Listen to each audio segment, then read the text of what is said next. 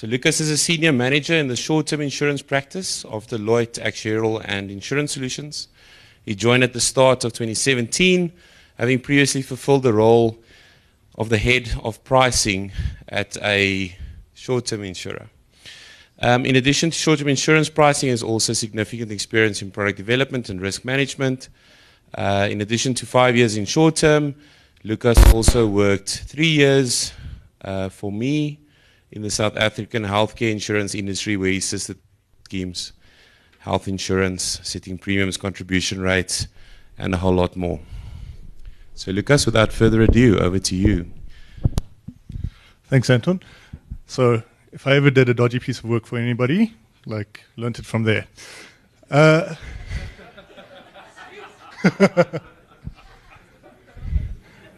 but uh, okay, so I think what I'm here to talk to you about today is we did a survey about two years ago just to check where we as a profession are with, respect to data science. So uh, we plagiarized heavily off of the uh, Faculty and Institutes survey, ran our own a bit with some changes there, uh, and then came up with just where we were there. So we thought it's a good idea to actually just rerun the survey two years later to see how things have changed. So it is a survey refresh. So if you're thinking like I've already seen some of this before, it's like yes, you have. It's the same questions, uh, but with nuances. And some of the things haven't changed, but there's also a lot of things that actually have changed as well, uh, which is actually quite encouraging for me personally. So just in terms of what I'm going to take you through is just brief history about the survey, what we did, what it covers. I'm really going to sprint through this uh, since I don't really have a lot of time, but we will make the survey available. And also, if you've got any questions about the survey as well, is please mail me. I think it's something interesting that we can actually explore a bit more if you have specific questions around it that we can put through in maybe a written article or something like that. If you have concerns or kind of queries about a specific issue as well, I think we're happy to look into that. Uh, we'll then look at what data analytics looks like within the companies we work for. Uh, we'll look at the members' familiarity, familiarity, how much they use it, and how well they know it uh, with data science. And then we'll focus on just what regular data scientists actually use and where do they learn it and what do they use. Okay. So in terms of the survey, what we wanted to know is basically how well we know data science as a topic. Uh, then secondly is to what extent do we use data science in our day-to-day life? Because our argument is basically actuaries and data scientists have a massive overlap in terms of the work that we do. And a lot of the work or techniques that we use form, fall solidly into the realm of data science. So if you have actuaries that say, like, we're not data scientists, like, yes, you are. To a little extent, you are. It's true. Don't fight it. Thirdly, uh, is to see to what extent data science is embedded into the organization itself, then identify the barriers and stumbling blocks of members with respect to doing more advanced analytics, and then finally just seeing what the trends were from 2016. Okay.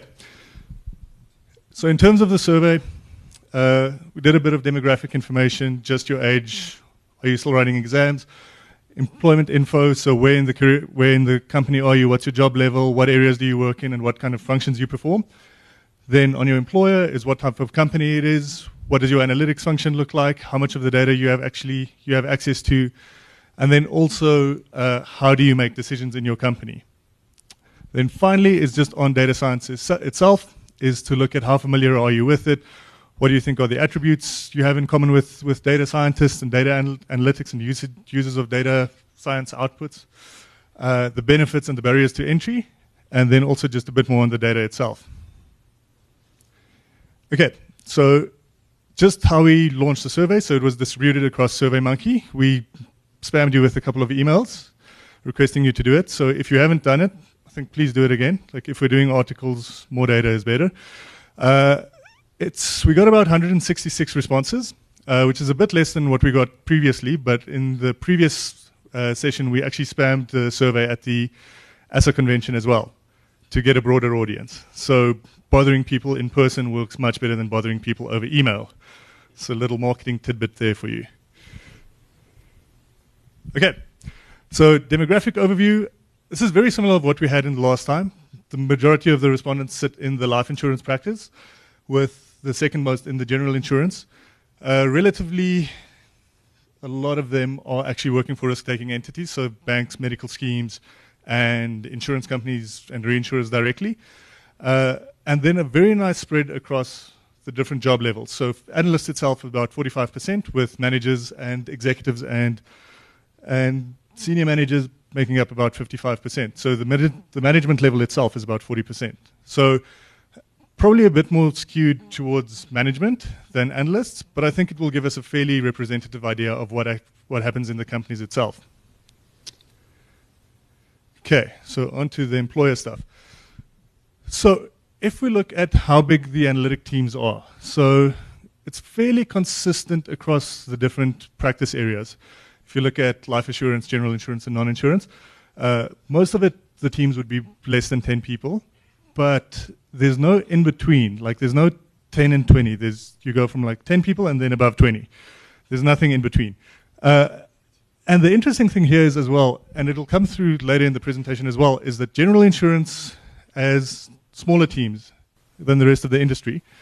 Uh, so if we then just look at if who the different job levels think or employ individuals in different areas think it should drive analytics in the company, uh, they typically look at the people above them and or to themselves, but never below them, which for me is actually very baffling given the talk that we just heard, given like a lot of companies are aiming for agile like workspaces lean management teams, you should actually say the guy sitting closest to the problem, your analyst, should actually be driving the need for advanced analytics. So this is for me a very perplexing thing, and I don't know quite how to address this.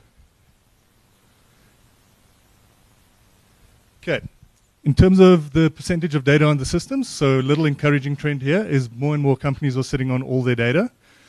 Uh, and then if we look at how much data is actually used in terms of how much is accessible, please ignore, ignore the data labels. They're gibberish. If you understand them, let me know. That'll be awesome. But we actually see that it's a fairly uniform uh, distribution across the data that you use. So companies aren't really using all of this data effectively. And it might not be, okay, we think of the exposure and claims data as the data that we use. But as here pointed out, you have a wealth of other data that you can use as well. So it might be referring to that, is that you don't have, you haven't quite tapped the full potential of the data that you're currently using to move on to the other data as well. But that's speculation. It's not impartial. Okay, in terms of the sources, very similar picture from last year when we look at the internal data sources. CSVs are the biggest uh, thing, unfortunately. Access, luckily, is staying in its place. Uh, 8% of people actually want to use it, and please come chat to me afterwards if you're one of that 8%. please, let's move away from this thing. Uh, yeah. And then, luckily, the majority of us are sitting on traditional databases, uh, with a couple of that want to move to it. And then again, is there's not a lot of guys actually using big data solutions. Uh, there's a bit of, like, a large chunk of people that actually want to use it, but haven't started using it. But there's a not, not a lot of us. And I don't think there's a lot of companies that actually have that much data that a traditional database, if set up properly, uh, would not work well for them. Okay, then if we look at the external data sources, so the big thing here is Amazon Web Services. I'm feeling like a weatherman, by the way. But so Amazon Web Services is fairly high. Uh, with Google Analytics dropping down. Uh, so, but again, it's not a lot of, lot of guys actually using these external data sources as well. Now, the fun parts uh, and the encouraging part is how much decisions get made using data in your organization. And this is probably the first encouraging trend that we're seeing, is that a lot of the guys have moved from none to some of the time. Uh, with relatively few moving from all the time to mostly. So at least we're seeing an uptick in the usage of analytics. And then we're also seeing another big uptick in terms of the guys that mostly or expect to be using analytics mostly to make uh, decisions within their company. And without actually taking a lot out of this category here. So we're definitely seeing the changing of people's perceptions on how analytics will be used in their company change. And just as an interesting aside to this is a lot of the projections in terms of like the fourth industrial revolution have projected that uh, by 2025, machine learning will be ubiquit- ubiquitous in most companies. Uh, and I definitely see us moving towards that trend. Uh, slowly, but we are getting there. So the interesting thing here is if we actually just look at how people people's perception of are going to change to how much they're going to use analytics in the future in each of the groups of how much they use it now has changed from 2016 to now. So 2016, everybody expected to go up to do more. So generally you have, you know, 60% will use a little more or stay the same, 33% will go up. And that's actually declining now. So most people are expecting to stay exactly where they are, uh, and a fewer, a smaller percentage are expecting to go back. The guys that use it all the time will keep on using it all the time, but there's a larger percentage of guys that use it mostly that will just stay where they are. But for me, and this is speculation, is it could point that as guys are getting more familiar with the terms and using it more, they're actually trying to see where they can use it and not use it. And they're kind of getting over the sense of disillusionment that it's the one silver bullet that will fix all your problems. You're not going to use it all the time, but mostly it's fairly good at, at least. And then finally, if we look at how strategic decisions are made based on the size of the analytics team. The very weird trend that you can spot here is that the sum of the time starts increasing with the analytics team. So it starts at 47%, goes to 48%, 52%, 63%, uh, as this analytics team increases. But the mostly starts shrinking, which probably points to some inefficiency in the teams itself. Or it's just adding people for the sake of people. But you see the mostly really stands out in the guys that have 30 plus well, people in their team. Uh, and then if you look at uh, the industries with life assurers, not using analytics all that much, 59% of people only use it some of the time. And these are the guys that are actually making the most long-term decisions. So you'd expect them to actually use it a lot. Uh, with general insurance, uh, leading the trend and using it all the time, 23% of the time.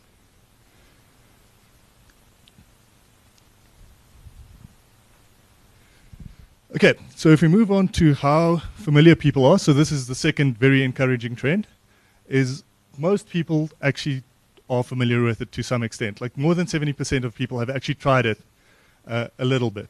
My argument would be 100% of us have done it because you are taught these things at university.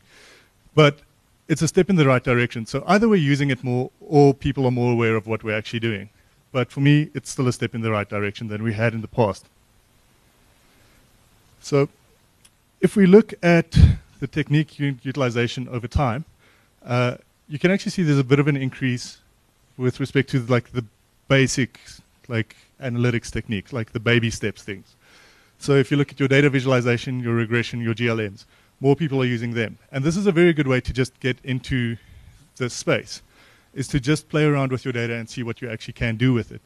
Instead of trying the most complex thing that you can think of and that not working and then you're giving up entirely. So this is very, very encouraging to see this. Uh, and if you look across industries as well, the life guys, I don't know what you're doing. You need to do more. Look, I'm a GI guy. I am here. exactly. That's exactly what we do. We do predict the weather. Uh, okay. So, in terms of the roles that are performed, so this is quite interesting. The life guys tend to do one thing, uh, most of them. So, they, one or two generally. Uh, so, you can see, the, probably not the best graph, but you can see how it kind of, there's a gradual drop in what it does. And with the the general insurance and healthcare guys is they tend to do a lot of the tasks at the same time. So it talks to the, the lower resourcing, but also you can probably do a bit more with, with less. But it's also talking to the nature of the work itself. And then the other area, so that's basically your banking and other non insurance areas, uh, they typically are a bit more spread out as well, with the guys doing one or two tasks. so the interesting thing here is if we actually look at how familiar people say they are with, with data analytics and data science techniques, uh, the reserving guys are actually fairly at the bottom. And for me, at the short-term insurance space, I think there's where a lot of improvements can be made with respect to this. Is I think we've been relying on the like the basic chain ladder method for a couple of years now, where we can actually start disrupting that. I did a presentation on it last year. This should not be new news to anyone. But at the same time, is this is also where a lot of like the life guys can also benefit from this. Is to actually the guys that are sitting in these positions should actually start leveraging more off of this to make more sense out of their business and get more value. Uh, product development, they should also have a lot more access to visualize, visualization to help their jobs. Uh, risk management, management reporting going up. The scary thing, though, is that there's a couple of these that are highly analytical things where you'd expect data scientists to play, where guys say they are not using the technology. So, particularly for me, is the guys that are doing pricing, because it probably implies that you are doing that. Does that not worry you? That guys that are doing pricing don't know anything about data science? Or claim to not know anything about, about data science? Okay. In terms of the greatest benefit to, to data analytics, it's the big one is greater insight into your data. And then the second kind of sleeper one is improved value to customers and business partners. Uh, and that's pretty much the same top two that you had in the past, but we've seen a bigger trend move towards guys that are uh, towards guys that are using uh, towards greater insight into data. Okay, the lowest ones are basically enhanced financial performance and sell and product opportunities. But I think as you get improved value to your customers and greater insight to your data, the rest will follow naturally. It's my personal idea. Uh, if we look at greatest benefits by industry, fairly similar trend, but the GI guys and healthcare guys have enhanced financial performance, ranked higher than the rest. And then if you look at the, the importance over job levels, you can see the greater or improved value to customers starts increasing as you move up the food chain. Uh, and that is typically at the cost of greater insights into your data. So the biggest barrier, same as last year, was lack of people, but it's really increased significantly since since we did the previous survey. Uh, and there's a big decrease in the lack of perceived management or lack of support from management as well. So it goes with the trend that people are starting to buy into this. It is becoming more prevalent in companies as well. Uh, and people are recognizing that this is the way of the future. And if you can see is even if you look at the guys that are using analytics to varying extents, the lack of people really becomes the issue. Like lack of management really drops down at all the time, and then there's this anomaly here. Uh, and then the other thing is just insufficient data on an executive level. But I think as you go down, like you wouldn't see the analysts, or, oh wait, this is not that graph, but insufficient data would stop them there.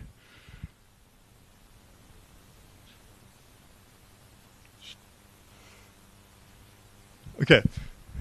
Uh, so if we actually just look at the difference between regular users and non-users, and again, apologies for rushing through this. I only have 20 minutes.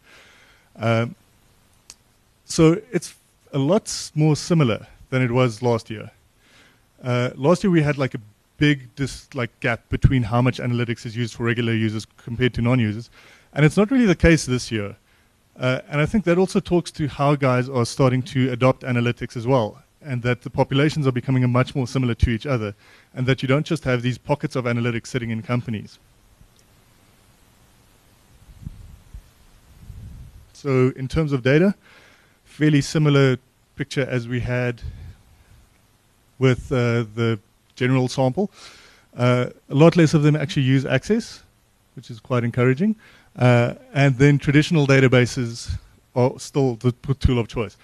And for me, the point is here is you don't need to be a data scientist if you only have big data. Like you can do it with CSVs as well.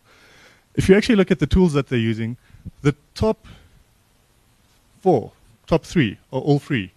And we can see a big increase in the number of guys using Python, and then also a big increase in guys using Power BI, which is a free tool. Uh, So again, is you don't need to have expensive software to just get going. You can do it with anything. Okay, and in terms of techniques that they use, it's the basic ones. Data visualization, regression, GLMs, decision trees, clustering. And then it starts dropping off. So again, it doesn't need to be the fanciest stuff, but it can be something simple that can tell you something that you didn't know before. Like that's the important thing. And then in terms of how then they they learn and skill themselves up online. So they watch YouTube videos, they read online materials, they do Coursera things, they compete in Kaggle competitions. Uh, but the encouraging thing is there's a big tick up in learn from actuaries. So we can really see the influence of early adopters coming through here and passing that knowledge down to the guys that are working for them as well.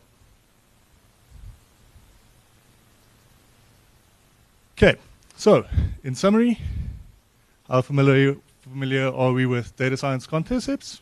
Fairly familiar. I think so. The data shows so. Uh, to what extent do we use it? We use it a lot. About 76% of the respondents use these techniques fairly regularly. Uh, what data is available in the organizations and how is it stored? We've got most of it, uh, but we're not using all of it. And for now, traditional databases are still fine. You can get a lot of value out of them. You don't need to go to a big data platform necessarily if you don't have that volume of data. Then the greatest barrier is people. There's simply not enough people. Uh, management seems to be buying in, so that's not the concern anymore. Uh, so it's really just getting people who can do the work. And then basically the trends. So we are moving in the right direction we are seeing more people get involved in it. We are seeing greater awareness and we're seeing greater adoption as well. And that's it. That's my story. Questions?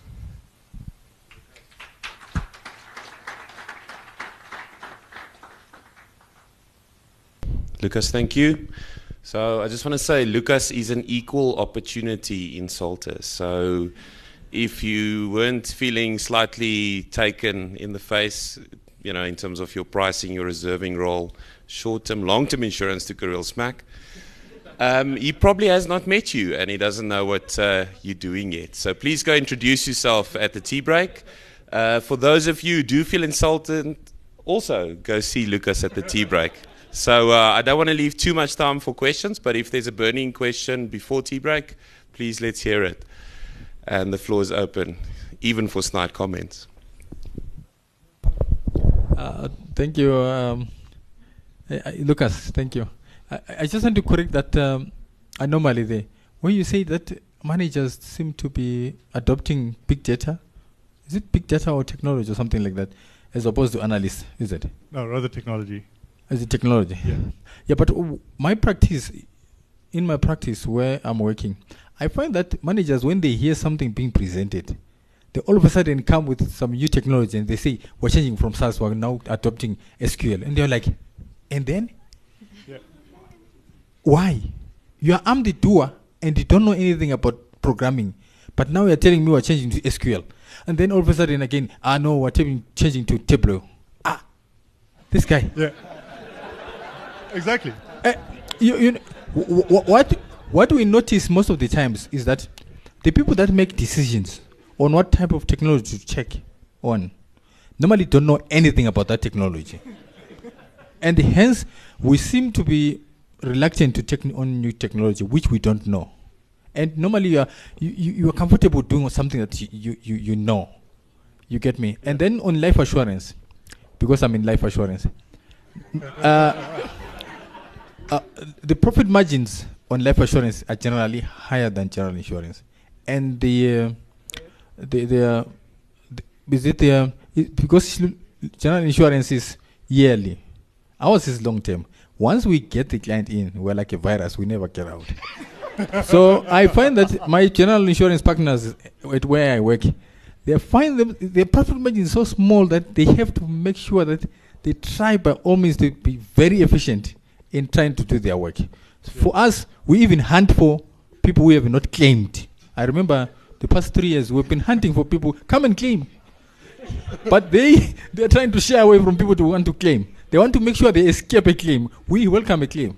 Thank you. I think So- give that man a bells. Thank you very much.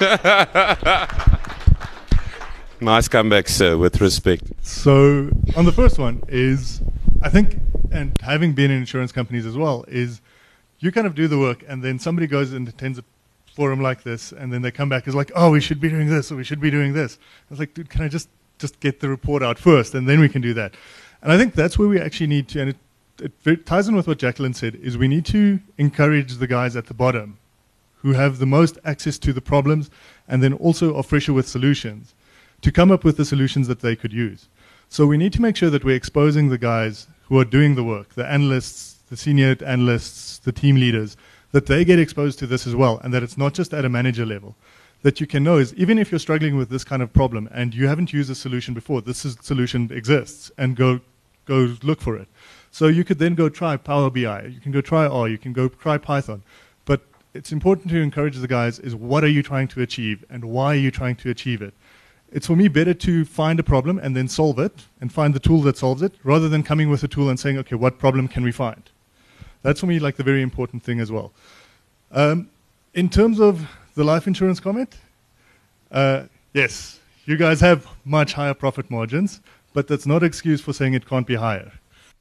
Okay, guys, I think I'm going to close it here. I don't want you to uh, rob you of your tea break. So uh, please continue the conversation and the discussion while you're having some refreshments. Thank you.